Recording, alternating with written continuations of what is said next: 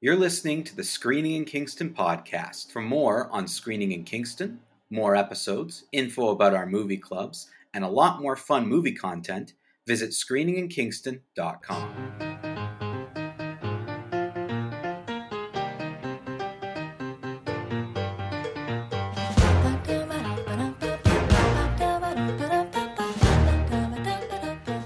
Screening in Kingston, unknown episode.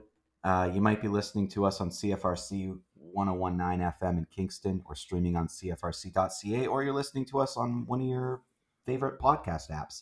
Um, but wherever you come from, thank you for listening. Um, we're not one hundred percent sure when this uh, show, this episode is going to be airing. So um, Tyler, just so you know, we can't say anything super dated. Okay, gotcha. So I, I just don't know when this episode's coming up. Uh, but I have no idea what day it is anyway, so it's good. Oh, good. So we're we're just in a void. And we're not talking Star Trek today. Sometimes people think, oh, the random episodes that they pre-record, usually it's Star Trek. No, it's a regular episode. We got movies to review. Um, but um, doing some advanced recording, so I don't know um, where this is. People are getting really upset, actually, about the fan questions um, because... I, I keep trying to slip fan questions into episodes, but it's all sporadically all over the place. And people are like, why is my question not being answered? Um, and I do have a few left over that I was leaving for you, Tyler, to be on again because uh, they are Star Trek related. Ooh. Uh, and this will air before our Star Trek episode where we're going to have a debate. And there are some questions and thoughts from people on that. So I think we'll answer those questions today. Yeah, that um, sounds good to me. Can... I've been I've been getting ready. I've been I've been uh, been like making some fisticuffs at the mirror to get like myself uh, pumped up for our debate. I'm ready. Yeah, how does one prepare for this? Um, that that was that, that's a great question. Like, uh, so I assume I know by this point it doesn't matter. You've probably watched these movies a million times, but I think you've done yeah. a rewatch of the two that we're going to be talking about. Yeah, and actually, my like my uh, wife watched. Um, we also watched Generations, but she has like she's seen the show, but she had never watched mm. the movies. Um, so we watched Generations, and then we watched Nemesis together, and then um, she was out when I watched Insurrection. Um, okay, but we, we didn't get to was like watch First Contact yet. We it was all out of order because I was trying to get Insurrection and Nemesis done yeah. in time. It's like um, but now we can go back. We have a little bit more time, so we can go back, yes. and she can actually see the one actually like legitimately good. T N G movie. Well, I, I, uh, yeah, I also ran out of time and, and just hadn't had time to rewatch them. So I, I, for whatever reason, because, uh, well, you'll understand, no one else will. Instead of watching the two movies, I, I also put on Generations first. Mm-hmm. Yep. I'm like, I'll watch the four in order. That's exactly what I thought I was going to do. Yeah. Even though, like, logically, we'll just watch the two movies you're going to talk about. But no, no, no, no you got to do... wa- watch all four. Yeah. It's like, and so, I, yeah, I put on Generations. So I'm like, this will be great. And then the week was like going away. I'm like, maybe I'll just watch Insurrection tonight. Was like, uh, while I'm alone. And then we can watch Nemesis tomorrow. And that's like, and then, uh, and then you ended up saying, it's like, yeah, yeah, we had to push it back. So then I was like, ah. Oh. Well, now we can just go back and do it right. Now you can do it right, exactly, which yeah. is watching them in order, all four of them. Um, yeah. yeah, and it's now the, you, you did you tell your wife about um, about how for Generations they were filming the final episode and that movie at the same time? I did tell her that, yeah. That's so funny.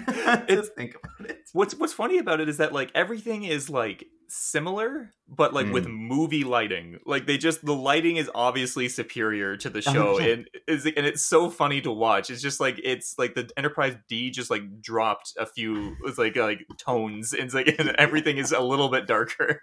Yeah, I mean, I was uh, in in the various things I've watched. So because some of the sets were different enough. They could just use one set and then send the actors the next day to the next set while they redressed for whatever. But the movie, they they like separated into two. Here's the yeah. crew for the last episode. Here's the crew for the movie. Like like the backstage crew, like go for it. And apparently they got really heated at one point because the movie crew was like, we need the bridge. Like, you got to give us the bridge. We got to relight it. And then someone apparently was like, why do you have to relight it? Like, why can't it looks perfect. It's fine.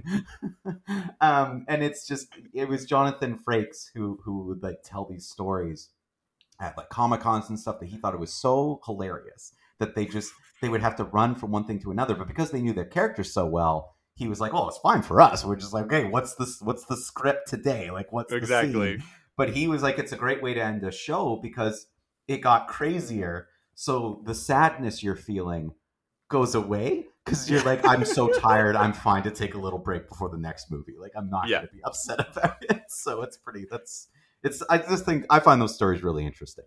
The, the kind of behind the scenes.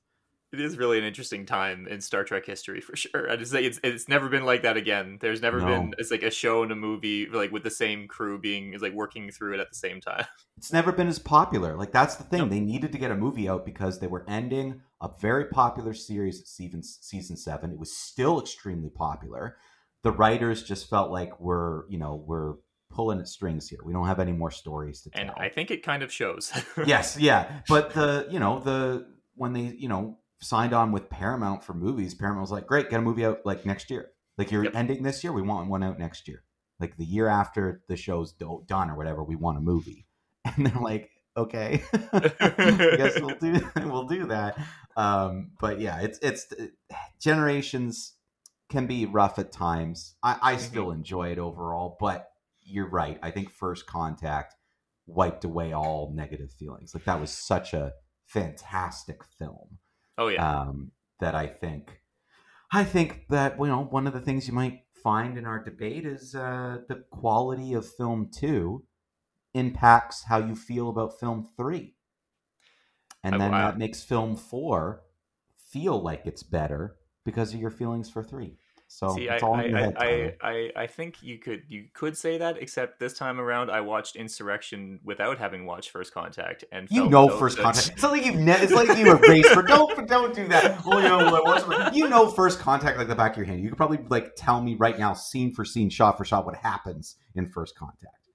Don't wouldn't even... that wouldn't that be fun podcasting? That would be a great fucking. We could just recreate First Contact shot for shot, saying the like. Well, we, yeah, you know, we would have an audience of five people for that. Yeah, I was like, I'm not sure if those five people would still be listening by the end of it, but probably not, probably they would probably at least click on it. Um, we do we do have some non-Star Trek talk to talk about though. It's a few fan questions that we'll get to, and then we've got uh, we got some great things to review today. Um, we both watched The Banshees of Inisherin. Um, that'll be kind of interesting to talk about. Uh, you've watched Babylon, which mm-hmm. finally we've been waiting for someone to review it. Um, So that was I'm the canary that... in the coal mine. yeah, yeah, to, to get out and see Babylon. Hopefully by the time this airs, I've actually seen it, but uh, but we'll see. Um, and then um, I'm also going to talk a few T V things. I've got two T V shows that I want to talk about. One, I have a bit of a recommendation for you, Tyler.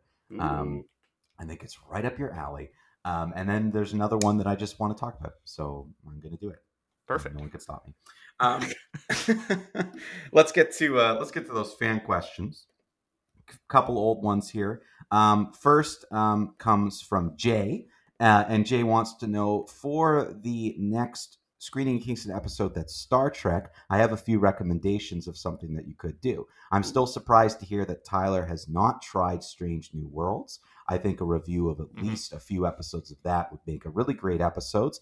And I would really love to hear an update on if Mike ever watched those episodes that Tyler recommended um, in the last Screening in Kingston podcast. Um, I believe you recommended episodes from uh, Lower Decks, right? I did, I think yes. That's what he's referring to? Okay. Yeah. So yeah, um, I haven't watched those yet, Jay. I will get to them, um, and I will give an update eventually. Maybe that's what I'll try to do for our debate episode. I'll try to watch mm-hmm. the episodes you recommended and at least give kind of some thoughts to kick off the debate.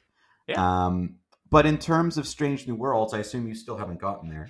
Yeah, no, I still haven't. Um, but it, like, admittedly, of all new Star Trek, that's probably the one that I'm most willing and excited to like give it a shot. So I, I would definitely go for it. I think you should, should not waste your time. I watched. Okay, listen. I watched the first episode, and then I watched the second episode, and I did catch myself going, "Oh, well, it's not. It's not too bad." Mm-hmm. But there's just something about it I don't like. And I listen to a lot of movie podcasts. I know you do, like, yep. you know, and someone gave their thoughts on Strange New Worlds. And they put it in a way that I, I like, I didn't know until I heard it that I felt this way. Mm. And they said, yep, it's definitely better than the Star Trek we've seen, but I can't stand the characters because mm. the characters act like teenagers, not adults from an exploration ship sort of militaristic kind of how they behave in, right. in Star Trek, like classic Star Trek. They yeah. act like teenagers. Every moment is wonderful. Everyone's excited. Everyone's saying something. Everyone has a quirk. Um, and they're not fully fleshed like adults that have flaws, of course, and things that happen to them, but they're not, they're not mature and they're not adults. And mm. it's what for other people has made Star Trek, I guess, boring. But he said, I would prefer the boring Star Trek to this because the characters don't annoy me and the characters aren't humans. Like they're just, they're parodies of nothing. They're just nothingness. They, they're not anything. And I agree. Like, that's the thing I don't like about Strange New Worlds is I, every time you think, like, oh, this this character's saying something really interesting. Like, I they, like, the next thing to do is, let's go run around the ship. And then they just run around the ship screaming, I'm so excited to be here. Like, that's just what it comes off as. And I don't like it. And I okay. disagree a lot with the narrative that this is a more, like, inclusive Star Trek. I don't agree. I actually mm. think it's, I actually think at times it's quite offensive mm. um, because it's, it's not taking anything seriously, and it's not giving us well-rounded characters. Like, if you want to write a well-rounded character that you feel has been underrepresented, like whatever that may be, you can insert anything, but let's just say as a writer, that's what you feel. And you give us a pale nothing, like a caricature, I think you're doing a disservice, not mm-hmm. helping or increasing or doing anything. Original Star Trek, Star Trek The Next Generation, Deep Space Nine, Voyager, did a good job of giving us well-rounded actual human beings mm-hmm. with flaws and quirks and different things that are interesting. Like, we could sit here and probably talk about the characters of Star Trek till we're blue in the face. I think we have. But, and we have. And we will continue to do so. But I think that Strange New Worlds fails to do a lot of things. And I, like, honestly, I do think for people who only care about, like, something surface, like, oh, well, it has representation, so therefore it's fine. Like, the quality doesn't matter. Then I understand why you're satisfied by this show. Like, I totally get it. I get why people are satisfied because that's the only thing that matters to them.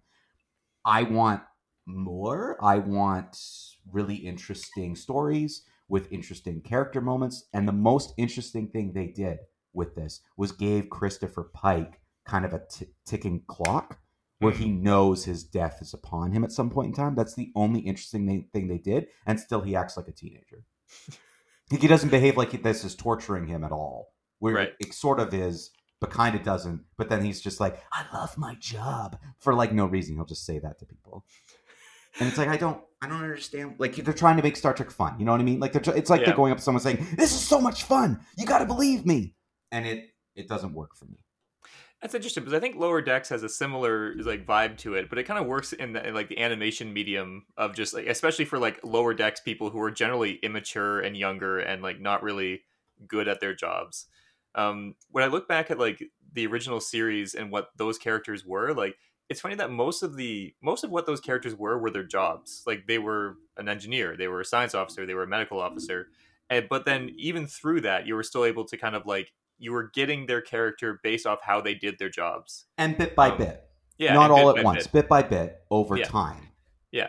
Um, as opposed to like things how T V is usually done nowadays, where effectively like in the first episode, every character has to have their defining quality that is going to like be the hook that you're going to want to care about them throughout the rest of it. Um, it's just a different way of doing T V. Um, so yeah, I'm, I'm, I, I'm sad to hear that you didn't enjoy Strange New Worlds, but in hearing how you're you're describing it, I am intrigued to see if I will have a similar response. I I I honestly think you you will probably feel at the beginning similar to me, where you'll watch the pilot and be like, oh, okay, mm-hmm. I see where they're going. Like yeah. this could go, and then as the episodes go on, I think you might start getting annoyed. But but we'll see. I am interested to see your thoughts on it.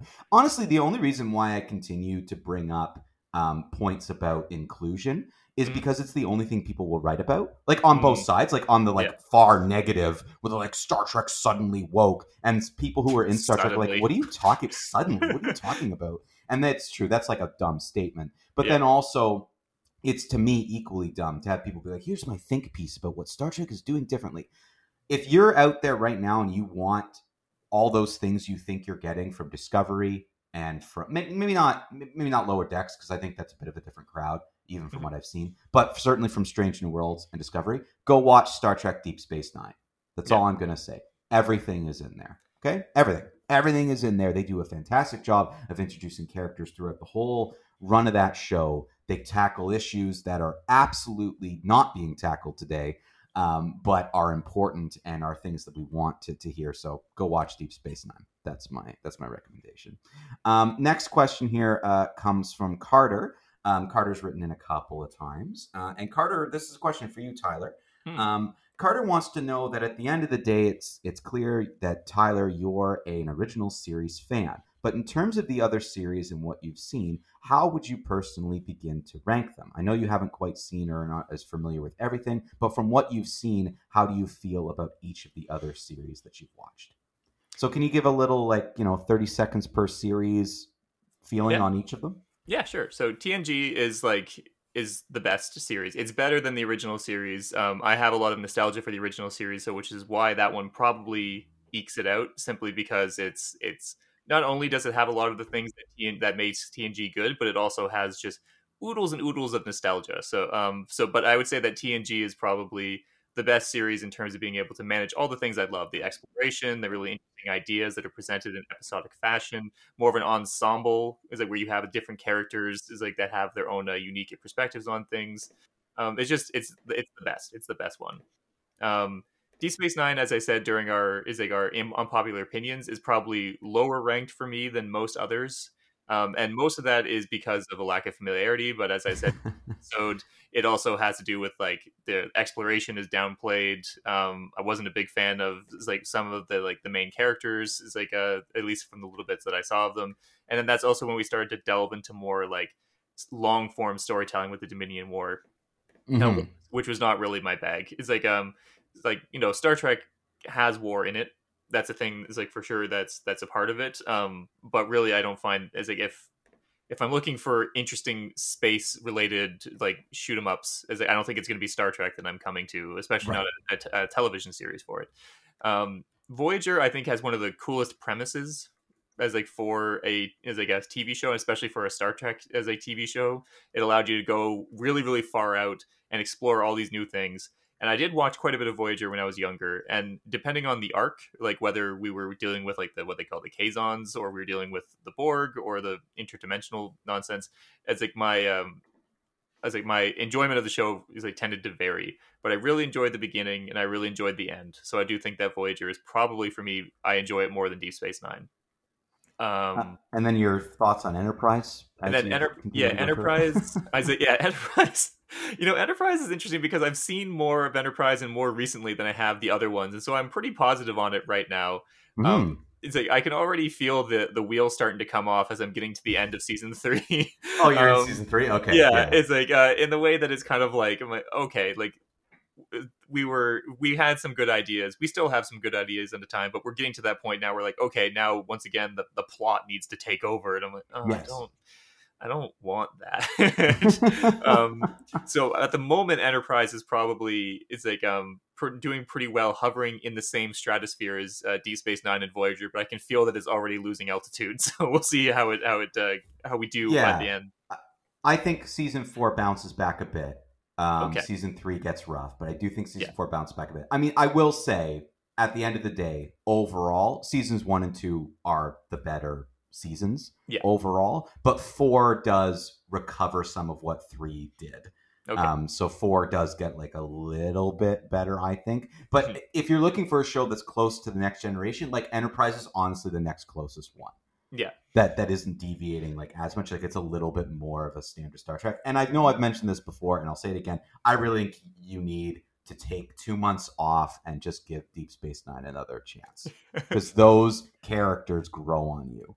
Like they, they really do over time. Yeah, yeah. I think is like the next Star Trek project that I that I do that is like will be trying to get back into um, older Star Trek and watch Deep Space Nine as like uh all the way through because I think I owe it to that series. It's like I haven't I haven't given it a fair shake for sure. Yeah. Hey, if we could figure out how to uh, monetize these kinds of things, I would watch rewatch every Star Trek series with you all the way through and talk about it each week, but I don't know if there's a crowd for that. Well, there is a there is I know a, there is a podcast called uh Star Trek incident reports or something like that, okay. where they're they're effectively doing that with the original series. They're going through episode by episode. Hmm. Um, I haven't so there must listened be a crowd to it. For it then. It's like Star Trek. You know, we we are plentiful, but we are quiet. so it's tr- and it's true. Like even for our Star Trek episodes, like you know, there there's people still listen each yep. each week to it. It's just they're not as loud. Yeah, exactly. Uh, as, as they're not—they're not yelling about the Last Jedi from the—it's like from the peaks of whatever hills they yeah. can find themselves on.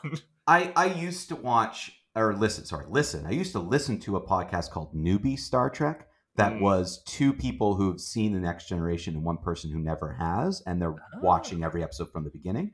But I kind of I had to stop. Like they were—they had some really smart takes, but I had to stop listening to it because they wouldn't stop talking about sex. Um, I think the three of them were just like I don't know. Really like, starved. yeah, that's what I think. Like, I was like, I don't. I think you guys need like, to just. Well, go if I got people. A show for you, it's called Enterprise. yeah, and whoever yeah. Oh, whoever their, wrote their that plan show was to get there eventually. I think like, they were just going to start it next year. But I just, I, I'm like, not everything has to be as sexualized as you're you're saying them. Yeah, they are, you know, but. Anyway, admittedly, is that is baked into this D N A of Star Trek from the early series. It's like it was an incredibly. So. Horny show. So. I guess so. Well, you know, it's lonely in space, I guess. I guess um, so. All right, last question here um, comes from Rooney. Um, and Rooney wants to know, um, in terms of future plans for Star Trek episodes after the debate, if Mike and Tyler are still talking to each other, do we know where Star Trek's going to go from here? I listened to the Star Trek episodes more than once. I really love hearing the takes, and I've actually learned quite a bit because you're both looking at it from such different lenses that I've never even thought about before. So keep it up. Hmm. Um, well, thank you. We will. Oh, that's um, very nice to hear. Yeah, I don't know if we'll be speaking to each other after it, so I guess we'll have to... Yeah, we might have to take a little break. yeah, yeah. Or maybe we have to bring I, Taylor on and we can talk to Taylor, like, to, to each other through Taylor. Like, Taylor, yes. please tell Mike that I don't agree with what you just said. yeah, yeah. She'll love that. Absolutely. Yeah. Coming coming from uh, coming from from having a baby, I'm sure she would love nothing more than to police the two of us talking about Star Trek. Um, yeah, I don't know. I don't. I, there's so many different ways that we can go. And the good thing about Star Trek is so long as there's an audience for it, and so long as, you, Tyler, you're willing to come on the show, we can talk about Star Trek till the end of the time yep. because there's so many different directions you can go in. Oh, yeah. Um, like, there's no end to it, really. Like, I can't even think about what an end would be because that's the good thing about Star Trek is it kind of has everything. Yeah. So. Yeah, and, and even with, like, as much as we degrade, like, the, the Kurtzman love, like, era Star Trek, like, uh, they are trying new things. They are pushing new envelopes. And, you know... I think one of the things that's really nice about something like Star Trek is that if you want to be here and gush about how great something is, Star Trek has that. If you want to sit here and just take shots at how terrible something is, Star Trek has that too. It's all often there in the same episode. Some often in the same episode, definitely within the same series at times. So yeah, well, that's the thing. Like, that's one of the things I've always loved about Star Trek is in the same episode, I can be sitting there and be like, yeah, I totally agree with this point of view. You're absolutely mm-hmm. right. And then someone else will say something and I'll start questioning everything. Mm-hmm. Yep. And that's, isn't that what life is? Like questioning yeah. the way we think and changing and growing and learning and listening to others. And that's what Star Trek is. So yeah, it's one of the great things about a lot of the episodes is that they allow that ambiguity of like who's right to exist. Unlike when they try to take those type of stories and put them into a movie, let's say Insurrection, where it just suddenly is like now there has to be an obvious correction, like correct choice because we need a third act action sequence. You know, yeah, yeah. yeah. But hey, you can you know you can have you can have everything. Um, But thank you, thank you to everybody for, for your Star Trek fan questions. Sorry it took us so long to get there, but uh, yeah, stay tuned. Sometime in the, the next little while, probably not too long after this episode airs, we will have our Star Trek episode up, uh, and we will debate those two films, Insurrection uh, and the other one. Um, so uh, you shall not be named. yeah, I mean, um, but yeah, I think I think we can all agree that the world would be a little better if everyone just. Put down whatever else they're working on or get off your lazy butt and go watch some Star Trek. Agreed. Um, okay, let's talk some movies. We've got a couple different movies to go through and some T V recommendations. So before we get into that, because just to, for, so I don't forget, I do want to quickly recommend a television show, Tyler, because mm. this will be very quick. Um, but I don't know uh, if you've, you've heard of this. I don't know if you're much, are you a big T V watcher? Um, No, as I, I I used to be a lot bigger into T V, but now I have so little time anyway. That's like yeah. that I usually tend to watch movies or like do inane nonsense, like watch YouTube videos. Like it's like those are my two settings. Either I have mental capacity, and so I'm going to watch a movie, or I don't have mental capacity, and so therefore I'm going to watch Hot Ones on YouTube or something okay. like that. okay. Well, jumping off of that, um, there's this. There's this show on A M C um, called Kevin Can F Himself. I, I have heard of this. This is You've the one with this. this is the one with um uh from the person from Schitt's Creek. Yes. Yes. Um. So, I now, have you seen any of it then? No, or I haven't. It was, it? Okay. But it's, it's an interesting premise, though. Yes. So the entire show takes place in two completely different, like, cinematic and and movie worlds. From Kevin's perspective, everything is a sitcom. It's like everything a multi-camera sitcom, right? Multi-camera With, sitcom, yeah. bright lighting, laugh track and all. Um, and Kevin is this kind of fun-loving guy who gets into these troublesome things and like kind of annoys his wife, but in a funny way. And then in mid-episode, you switch perspectives to Allison, Kevin's wife, Allison. They've been married for a while, and she absolutely hates Kevin. And her perspective, it's an A M C drama. Yeah. And it's filmed like an A M C drama. Yeah. And sometimes this happens mid-scene, where he'll say something and do something and walk out of the room, and then cut, you're into a new perspective.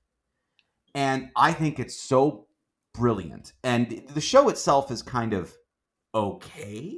Like it's a, it's a, it's a comedy. And it's a dark comedy, and the sitcom thing is really well done. Like, very, very well done. Like, it'll remind you of any nineties, eighties sitcom. Like, it's very, very well done. Um, the content of the show kind of is hit and miss. Like, some episodes I'm, I'm more into and some I'm not. But the concept and the way it's executed is something that you will appreciate. Like, if there's one person I could think of who would appreciate the way this is done, it's you. Because it's just weird enough that the way they choose and the moments they choose to switch, it's so interesting. And the worlds are so different. Like, he lives in a sitcom and she lives in an A M C drama. And the things that happen, like she kidnaps someone at one point in time. Like, the things that happen are so different, but they, they exist in each other's worlds, and even characters will behave one way from his perspective and behave differently from her perspective because they're in the various worlds. Um, and it surprised me. It really did. I didn't think that, like, looking, I'm like, this show's not going to be that good. But I heard a lot of good things about it. Mm-hmm. I watched a couple episodes, and I actually recommend giving it a shot. Well, that's great to hear. I love everything about that description. There's a reason why um, it's like, uh, oh, what was the, it's like the one with, um, oh, WandaVision was my favorite Marvel T V mm. show because of that kind of like attention to being able to really like capture the niche of something else that exists. And then using it in this way to kind of like put a lens on the ridiculousness of the like sitcom relationship from the eighties yeah. and nineties, I think is a really cool idea. And uh, I think the, the title is based off of the Kevin Can Wait, which, which yes. was like an actual like sitcom, very similar to the, it's like that kind of setup. Um, yes. Yeah. I love it. Yeah, I love that's it. What it refers to. But I never, I never saw that. Like, I don't, I didn't no. see anything. Uh, I, I don't feel like you but, need to, I feel, I feel we've, no. we've all seen that. Even if we haven't seen Kevin Can Wait, we've all seen Kevin Can Wait.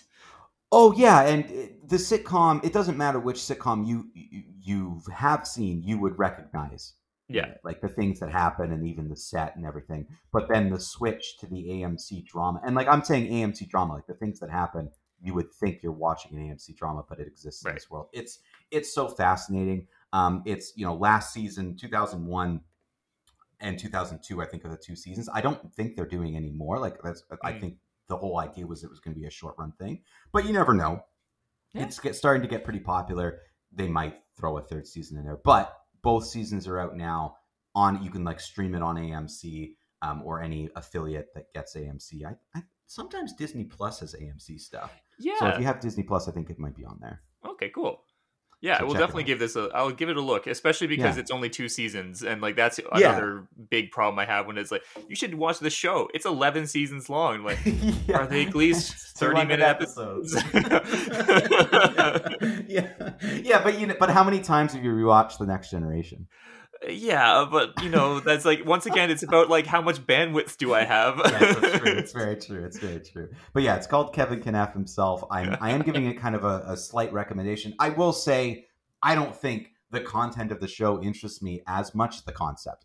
And I do, and yeah. yet it's kept me coming back because I'm like, oh, I wonder how they're going to do like the, like everything, everything as things progress. How are they going to incorporate this into the sitcom? Like all that yeah. stuff. It's really cool. So there you go. That's my first quick T V recommendation, and then I'll have one at the end. But let's chat um, about some movies. Uh, we both watched The Banshees of Inisherin. Let's talk about it. Uh, yeah. Tyler, go first. Give us some thoughts on this uh, very interesting movie. Yeah, so this is uh, the newest by Martin McDonagh, the same guy that did uh, three billboard, three billboards outside Ebbing, Missouri, as well as In Bruges. Um, I... went into this not really knowing much except for like the general premise, which is the idea that like it's about two men who are living in on an island in Ireland. It's like um back in like the nineteen twenties. Yeah, um, yeah. As, yeah, and uh, for some reason they're they're fast friends, but for some reason one day one of the two just decides he doesn't want to be friends anymore, and it's about kind of like that bubbling over in really strange and very dark ways that I did not really see coming. um, Yeah, yeah, we'll talk about that a bit. Yeah, it's a, it's like it's like it's a, it's definitely not a straight drama in the way that um, like it's got Martin McDonagh's like classic uh, like screenwriting like panache. He like he really likes to have a little bit of like wit and charm in his stuff, so it is like very amusing and funny at times. Um, but for the most part, it is it tends just to be very sad, and uh, I wasn't really ready for that when I watched it, but I didn't. I did appreciate it for sure. Yeah, I I. Appreciate God, you the way you say things sometimes, like they're just so accurate. Um, I feel like I have to just repeat you and be like, "Yep, that's my feeling." Like I appreciate the film for what it was. Mm. I appreciate the quality of it. I had to, I had to, unfortunately, just because of business, I had to watch this movie in three chunks. Oh yeah, um, on Disney Plus because I just didn't. I really wanted to see this in theaters, but yeah. no movie theater near me got it. Yep, they kept showing these other things. I'm like, I don't. want to just have Avatar in twenty-seven theaters, or like I mean I guess I could see this clown thriller thing from the eighties, but I don't I've never heard of it, so I had to watch it on Disney Plus, and I had to watch it in three chunks because I was just so tired. mm. Um and I think I just I got a little fed up with the movie at one point in time. Oh, that's too where bad. Where I just felt like, can you get to it?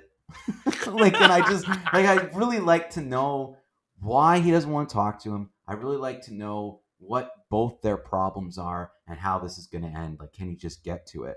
And I felt like it never, for me, fully got there. I would I left kind of feeling like, oh, this movie kind of just ended, and I'm not one hundred percent on board with it. Even though I can appreciate the quality of what I was seeing, especially the performances. Mm-hmm. Like, I can't, I I can't. say enough like how good and like yeah. strong these performances are from everybody, the like right cast. Across the board. Like it's, there wasn't it's anyone who was bad. No, it's it's one of those scenarios where like the, probably four actors from this movie are all going to be nominated for Oscars, and it's kind and, of in, and you insane. Like well deserved. Like yeah. you believe it. You're, yeah. you're not like, why are you getting nominated? It's like I one hundred percent why, because those, especially I think I know the four you're talking about. Yeah, they're great. But then everyone else, like the the the the pub, the, the, pub. the barkeep pub guy. He's, and he's the two hilarious. The two people that keep on repeating each other. They keep on. Yes. We're on your side. Yeah, we're on your side. yeah, and the the priest. Oh, the guy in the confessional just trying to get it. Or the gossipy like woman who runs the convenience store who yes. keeps us like, you guys never bring any talk. yeah, yeah. Everybody, like everyone's so good. Like the yeah. and the movie's well done, and I do think it was well written. I just mm-hmm. I wanted something. I yeah. wanted some sort of, this is the definitive reason why this is happening. Like I thought, okay, is he dying of something and trying mm. to detach from people? Is he going through some sort of personal thing that we don't know about? Like, are they going to relate this back to the war a little bit more? But he just kept doing things, and and the dark things that he did, I just thought, why though? It's hurting the thing you say you want to do more. You want to do your music, and you're impeding yourself. Like yeah. what? I don't like. What did you think of the dark turns and stuff? Like, without giving too much away, obviously some yeah. people are still finding this movie. But what did you like think about those? So I thought it was really interesting because another thing that I knew about this movie going in is that it's like this small like melodrama between these two men is taking place um, with a backdrop of the Irish Civil War that's happening is like on the mainland, um, which is like which was after like um, Ireland won its independence from the uh, from Britain. There was this like a moment where they were having arguments about whether or not they should sign this treaty with England, which would effectively allow England to maintain some sort of like title. Like they would lose most of their power over Ireland, but they would keep like a title of sovereignty. Um, and there was the hardliners that were like, absolutely not. And there were the people that were like, oh, okay, maybe like, you know, like if it gives us peace. And then from that, the Civil War broke out between these two sides. And it's one of those like really silly things when you look back on it, you're like, how the heck did this, did we allow this to happen? Like, did, did, did humanity allow this to happen? That like these, and it, it was so like, like so many Irish like um, issues that have happened, like the Troubles or whatnot, much later. It was like on the streets. It was between family members. It was really intense. And it was all for reasons that were like kind of silly. Um, and so for me, like the fact that this interpersonal relationship is taking such dark, drastic turns, and while meanwhile on the mainland, it's happening for a much bigger reason. Um, I thought was actually kind of interesting, especially because I, I think I know that you hate when I when I do this in the way that I'm saying, like, I don't think you're meant to feel like a satisfactory answer to why this person has made these decisions. Yeah, you're it's right. Supposed, I don't like when you say that. It, I know, I know you do. Is you're you're supposed to feel kind of like Colin Farrell's character, who feels like unhappy and silly, but at the same time, there is like a, a feeling of an autonomy, right? Like a person should be able to decide how they spend their time. Um, and so like, it's one of those scenarios where everyone in this movie is doing things to help themselves and they don't want to hurt anybody, but they are inadvertently hurting everyone around them because they're trying to get what they want. Yes. Um, which is, which is like clear yeah. as to what's happening. Yes. That, that, that he's hurting kind of everybody. Um, but but not just him though. I feel like Colin Farrell's character is also is like is also hurting people. I think even his sister, who makes some decisions later on about what she wants to do with her life, also causes harm to other people. Mm-hmm. It's like um and so like everyone is kind of making decisions for them, which you're supposed to do. You have to do as a human, but in doing so, they are hurting the people that they purport to love. And I think that that is like a one the thing that makes it tragic. The thing that makes this tragic is not really the for me the the darkest turns of this, which are still very tragic, but yeah. It's just kind of what it says about humanity in general, that even if you're trying to be the nicest person in the world, you're still going to end up hurting people because if with a you're an agent of an agent of chaos, as we all are. what a what a terrible message. um I think I I yeah and I I can appreciate where this movie's going. I appreciate like a, a writer wanting that to be the main point and trying to get it across. And I can even see as you're stating it, like where they're coming from. Like, I'm not going to deny that. Okay. I can see what you're saying. It's not that it, you know, necessarily went over my head, but I was never thinking about it in the way you were. Yeah. And then coming to the end of the movie, I did want a little bit more realism shoved into it. Mm-hmm. Cause I felt like as we were going along, it kept getting faker and faker for me, mainly the reaction and the way he was sort of behaving about all the stuff that was happening to him, like he was doing yeah. it to himself. Um, and, and that, um, and that's Brendan Gleeson's character. So I, I was like, this is like, where's the screaming and pain? Where's mm. the, the, you know, infection? Where's the yeah. something? And it just felt like, It's it got so devoid from reality to me, where it started off in a very like realistic place that I kept being taken out of the movie, taken out of the movie, and just wondering like, okay, but what? Where is it going to come to some sort of a climax, which most mm. stories have, yeah. where we finally get to a point? And I felt like what I think was the kind of third act climax was kind of eh, okay, that's you know, you you did exactly what you said you were going to do. Yeah, there's no real surprises here. There's no real shocks here. And then the movie kind of ends, mm-hmm. and I just, I just, uh, and the hurts remain. Yeah, and, that's, and that's, yeah, exactly. And I just turned, I, yeah, and I just turned the movie off and went, okay. uh, well, Yeah, well, gotta yeah. go record with Tyler now because I haven't. Uh, I just finished it this morning. So yeah, I think for me the reason why is like um the kind of like what you're saying, like the unrealism of the of the latter half of the movie didn't really hit me that hard, is because I think Martin McDonagh's like dialogue already has that kind of like Coen Brothers-esque whimsy to it. It's pretty can, funny. The dialogue yeah. is pretty funny. There's the, like there yeah. like there's the line that's in the trailer which is pretty great. It's like, I just don't like you no more. It's like, well, you liked me yesterday. Like, yeah. And just like that sad, like it's just a simple response in that way delivered by Colin Farrell with his like native accent is just so great. Um, but I think that because that dialogue is so like inherently whimsical, there's this kind of like bumbling nature to everything in this. Mm-hmm. Where these people are speaking grandiosely about like memory and living on and eternity and what you want to do with your life. Meanwhile, they're like trapped on this small island. And there's a great moment where one of the characters is like just is like fed up, and she just like screams, "You're all so boring," you know.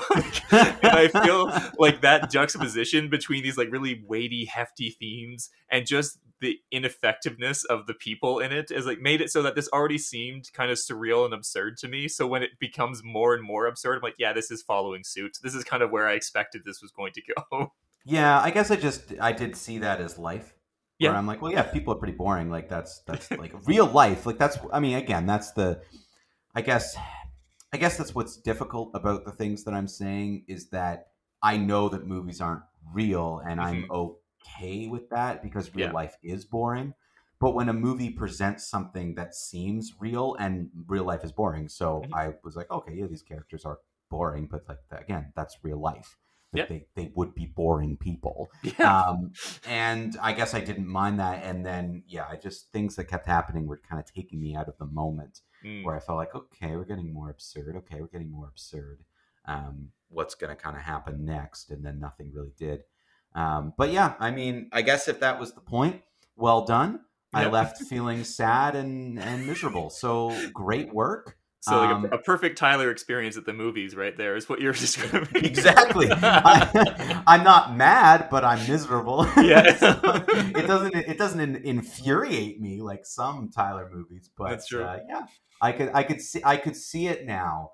This, the movie going dark and the director coming up and everyone else leaving and you just sitting there, yeah, just sort of trying to self-reflect as life happens around you. Um okay, so at the end of the day, what what are you gonna when are you gonna give this film? I'm, I'm giving this one a big C. It I, I think it is actually probably one of my favorite movies I've seen in the last like couple months. Um and I do think that it's like it is it has a very particular wavelength that I was able to like kind of match and resonate with early on, mm-hmm. that like took me through. I could see this movie being like semi insufferable if like if uh, the wavelength and you are, are even off by a little bit as like as you go through. I I really wanted to give the movie a see it because mm-hmm. I do I can appreciate like talent, and I can appreciate really solid writing and a high quality of film, and I understand why it's going to get nominated for things. I just have to give it a stream it because I feel like watching it at home, you can take breaks if you want to, you can go back to it if you want to, and I don't think there's anything that I would need to rush to the theaters to see this. So I am going to give it a stream it, and the performances elevate it. Like you're watching fantastic acting across the board. You're oh, yeah. watching a high quality f- movie, not like some of the garbage I've seen. Um, so yeah, I'm going to give it a streaming. Yeah, that's, that's fair. And, and I, I think we can't move on before we highlight the, the true best performance of the movie, which is Jenny the donkey, um, who gives a great I performance. I knew you were going to bring up this thing. I was really disappointed by the donkey, actually. You don't like Jenny? No, I was very disappointed by Jenny. I thought Jenny did not do a great job. Um, I've heard uh, a lot. I think part of it was the hype. I've heard a lot um, about Jenny um, and everyone talked about Jenny, and Jenny didn't do anything. What are you talking about? Jenny was Jenny just living her life, and they Jenny caught it on camera. Jenny just popped her head in the in the window every once in a while, and she's, we're she's we're, living we're her life. Giving her praise. She's she's living her life. She's bringing it real before the very artificial setting of a movie set. It's like and uh, and as uh, we went through, she was just uh, she was showing us how to live. Can I be I honest with that. you? Can I be open? I'm just so jealous of Jenny because I don't get that much praise for just existing. I would love to just walk around and pop my head through a window and just kind of look at what's going on. Everyone would be like, great job. Well done, Mike. Way to exist. I, I think you need a little bit more positive reinforcement, maybe, in your life. That is what you, that, I think. I feel like this isn't a Jenny problem. This is it is a Jenny problem because she didn't do anything. Everyone's been praying. All I've heard about is Jenny and his Golden Globe speech. Uh, Colin Farrell talking about Jenny, and I'm like, wow, what is the what does this goat do? And it's not even a goat. It's like a miniature uh, donkey. It's a donkey. Yeah, I thought it was a goat. It's a miniature donkey. It's not even a fully, not even a full-grown donkey. A miniature donkey isn't even useful at carrying stuff and doesn't do anything and has been getting so much praise. And I'm yeah, like, okay. She doesn't let her stature define her life. No. No, and she's and she makes more money than I'll ever see, and she's gonna be a star.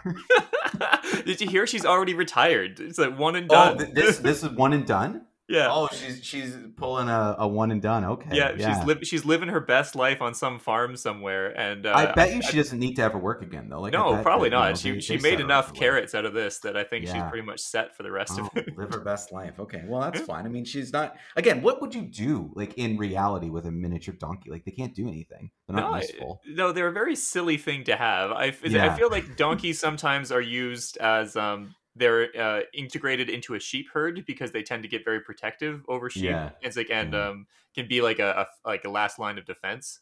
So that's yeah. why you'll often see donkeys in like pastures with sheep, even though the donkey does nothing. Yeah, yeah. Some, something Farming tells me life. that yeah, something tells me that Jenny couldn't really uh, uh, take on a wolf though. No, I don't think Jenny would uh, no. would do well against a wolf. Um, Okay, uh, talk to us about Babylon. I'm very excited to hear your thoughts on this. Uh, Babylon. Um, so I so I saw this movie uh, at the it's like Cineplex Varsity and the Manulife Center, like downtown Toronto, and they were showing it in seventy millimeter. So it's like the the widest, like a very wide uh, is like film stock, and so it, it mm. tends to be very high resolution. And uh, I was one of six people in a theater that could probably fit a hundred easy. Um, it's like, and we like, this is exactly what's been going on with Babylon too. Ex- exactly. It is the internal struggle for Babylon. And it was funny because this huge theater and like, I'm sitting there in the perfect seat. I'm very pleased with myself. And two people come in and sit right in front of me, like directly in front of them. I'm like, what are you two doing? And then the, it's a husband and wife duo, and the, the trailers start, and the man is laughing louder than I've heard anyone laugh in my life at the trailer for the movie Cocaine Bear that is coming oh, out yes, soon. Cocaine Bear, yes. And I'm sitting here wondering, like, what? Are you... Okay, you know, we all contain multitudes. A person can be both very into Cocaine Bear and into Babylon. I myself will probably give Cocaine Bear a try when it's like it shows up in the smaller theaters. And then the movie starts... And ten minutes in, he turns to his wife and very loudly says, "What did you get me into?" And I thought it was like, I'm like, yeah, that's that that is that is going to be the the kind of vibe from this man for the rest of the movie, because this movie starts hard and it does not stop for like okay. two hours. It is just like it like it's like it's not even like a you know like a race where like you start the race. It's like the the marathons where like the people start running way back. And then when you actually get to the starting line, you're already in a full sprint, and is and it just goes. And um, I'm not sure if that'll work for everyone, but man, yeah. did it work for me! It was, oh, did it? Okay, yeah. I was wondering if this is, was was going to be a "oh, I agree with everyone" type of thing, or if this was going to be Tyler in a different direction. Because... So. Yeah, I would I would say, like, uh, so for those who don't know, Babylon is, like, the newest by uh, Damien Chazelle, the director of La La Land and First Man and Whiplash. Um, and uh, he is really fascinated with old Hollywood, and this movie is effectively tracking the transition that Hollywood did between, like, silent-era films and the talkies. Mm-hmm. Uh, and mm-hmm. in doing so, at the same time, there was also a transition in the kind of flavor of Hollywood from this, like, excessive, debaucherous nonsense, like one long party that was constantly happening during the silent era, transitioning into this like era of sophistication and like to- toned down sensuality and morals and all that sort of stuff. Um, and it's about these like five characters who are basically making that transition and having different levels of uh, success as they go mm-hmm. through. Mm-hmm. Um, and it's like that includes Margot Robbie, Brad mm-hmm. Pitt, Um, and then a couple of other, it's like um, people that I'm not familiar with the actors, but one of them who I wanted to make sure that I got his name was uh, Diego Calva, who is actually the yes. main character of this movie, which I did not know going in because all the promo has been about Margot Robbie. yeah. Um, and uh, yeah, this movie effectively sets out to encapture what it was like to be in this like never-ending party in Hollywood, and then watch as it slowly comes off the rails and like grinds to a halt. Mm. And, and it's like, and um, I think the movie actually follows suit really well in the way that the first two hours are probably the best movie I've seen in a very long time, and the last hour um, is just a complete mess that that uh, is also kind of uh, fascinating. So that's a mess that works for you, though. Uh, yeah, exactly. It's it's the kind of mess that would work for me in the way that it's a, a lot of big swings that have tentative ties to the thematics of the of it, but really a lot of it are just kind of very strange visuals. Right. Um, and when you get to the end, it's like uh, there is like a very like interesting final sequence that is supposed to sum up a lot of themes about the kind of juxtaposition between the power of movies that is like constantly has to be married with the human cost of making them. Um, and I think that that is like the overarching theme that you can feel throughout all of the different stuff. Even as everything's breaking down, you can still kind of like uh, have this singular touchstone to come back to. Um, but I I don't even I've sat for hours thinking about how I would try to rate this movie in your set your setting, because I feel if I tell people to go see it, I'm sending them off. I'm sending lambs to slaughter.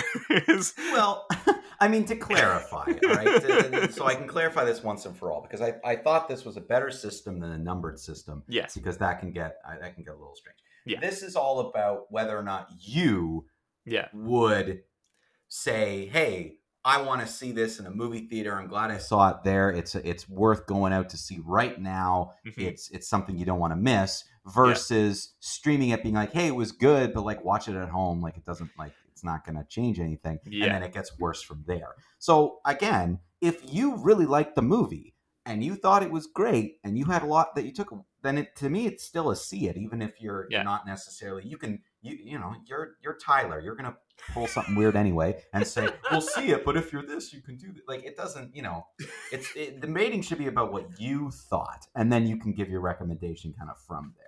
Right. So in that case, I would definitely give it a see it, but I would like I would give it like a very strong see it in the way that if you're ever going to see this movie, you should see it in a theater. It's like it's similar to like, you know, what they say about like Avatar two is like, which I agree with, but like only much more so for this. I think if you're ever going to see Babylon, you should see it in a movie theater, um, because it's just like a whirlwind experience. It's it's in completely. And I'm not, I don't usually like the form of like film criticism nowadays that's on YouTube, where effectively people just describe how crazy something is, and that's supposed to be like the movie. Um, mm-hmm. But I think what really works for this is that all of that craziness is backed up by such an obvious level of craft. Like it's not like they're just t- taking a handheld camera and running through a huge debaucherous party, like shaky cam style, and be like, look at how zany this is. Really intricately planned out one like one takes that slide through as like these huge sets filled with extras. It's just the audacity on screen is is uh is really impressive, and uh the score for it that that accompanies it is going to win an Oscar. Like it's yeah. it's, it's going to win the Oscar for this, and if it doesn't, this combo I, I, I will riot. Yeah. No, like I mean honestly, like it's, I think it's Justin um uh Hurwitz, yeah. I think. And yep. he teams up with Damien Chazelle in all his movies. So yes. and he and he almost always wins. Yeah. So they clearly know what they want. Um, oh yeah. Very very quickly. Can you can you just quickly run through about uh, how some of these actors did, like Brad Pitt mm-hmm. and Margot Robbie's performances? Yeah. So Mar- Margot Robbie, like if she wasn't already a star, you would say this was like a star-making performance. It's like mm. she's um, there is like a lot of like hints from other performances she's done. It's got a little of uh, Tonya Harding. It's got a little of Harley Quinn in it. But really, it's just, it's this magnetic performance. Like, her character shows up on screen and, like, someone says, like, sorry, it's like, uh, are, are you a star? She's like, yeah, I am a star. It's like, well, you're going to be a star. She's like, no, you either are or you aren't, and I am. Mm. It's like, and I think that that kind of sums up everything about this character and that performance really well. Um, Brad Pitt is doing his kind of, like, you know, uh, Coen Brothers uh, doofus mixed with, like, uh, it's like a little bit of the kind of, like, Once Upon a Time in Hollywood, like, uh, like, soft tragedy in the background of like a person right. who's kind of coming to the end of it as like of a, of a really great run. Mm-hmm. Um, and I think he does a really good job. He wasn't the highlight for me. Um, and then meanwhile, like Diego Calva is just like, is crucial to this movie because as everything is spinning out of control in so many different directions, you need that stable person in the center to be able to look around and say, huh, this is crazy. And I'm like, and he does such a good job at that. Yeah. You always, you always need that person to say, this is crazy. Yeah. Um, okay, cool. So there you go. That's Babylon. Uh, there, there's your see it. Yeah. From from Tyler. Yeah. Um, so very, very quickly, I just wanted to quickly bring up that I'm really enjoying The Last of Us. Oh, uh, on cool. H B O. I thought that it was um, such a well-done pilot, especially. Um, H B O, did, as far as I'm concerned, has done it again. I just wanted to bring up that that was something else that I, I knew that I've tried.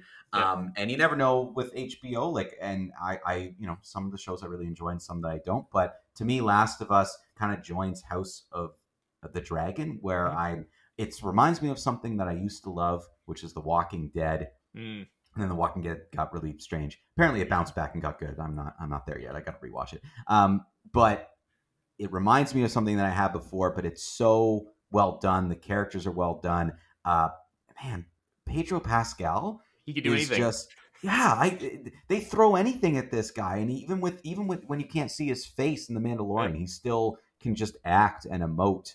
Um, so I, I really think it's a great performance. Um, so if anyone's looking to to hop on some some regular watching Sunday nights H B O, um it's given me it's given me that show again, something to look forward that's new every week that you can watch that kind of ends off your weekend, which I missed having from Game of Thrones, and I got a bit with House of Dragon, and it's kind of nice to have this again. So just yeah. a shout out to a pretty good show. Well, that's terrific. Uh, had you uh played the video games? No, I knew the concept, yeah I, because I they've been around for a while, and I I played games here and there, but I've actually never been hugely into that style of game. Mm. Um, but I've heard a lot about it. Um, people rave about it, and I knew the general story yeah. of, of The Last of Us. And you hear things here and there where people react, like, I can't believe this happened in the game. Uh, so I'm very excited to see what they do with the show, because it sounds like some crazy stuff happens. Yeah, it is. It is one of those like um, video games that as soon as it was made, people were like, well, they're going to turn this into a movie, is like because it is the most like cinematic right. like game of all time. And uh, as soon as like they said, like actually it's going to be a T V series, we're like, even better. That's gonna, that's that's what we're looking for. yeah. Well, that's but again, of course, even better because you long form storytelling. Yeah, you can take your time. Yeah, you can take your time, and it's, and it's needed for video games because you like there's such long stories that kind of span yeah. for such an extensive period of time.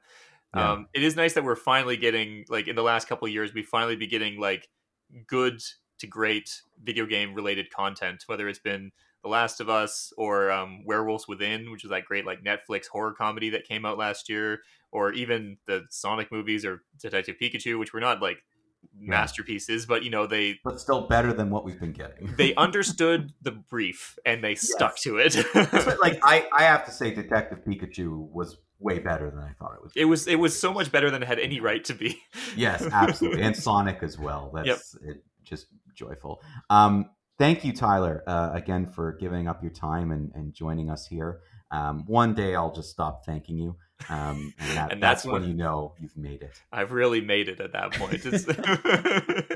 um, uh, I, again, I I would say what else is going on, but I don't know when this episode's airing. But probably in the next couple of weeks, we'll see you back for some Star Trek talk as we debate um, our uh, our two uh, unpopular opinions. Cool, and, and who knows? Movies. Some some of these movies might already be um, be nominated for Oscars by the time this comes out. So we'll see. Possibly. You never know. You never know. Um, but thank you again, and thank you to everyone for listening. We will see you next week. As Taylor says, go see some movies. Thank you for listening to the Screening in Kingston podcast, recorded at C F R C at Queen's University in Kingston, Ontario. Queen's University sits on the traditional lands of the Haudenosaunee and Anishinaabe peoples. We would like to thank the Faculty of Engineering and Applied Sciences and the C F R C Podcast Network.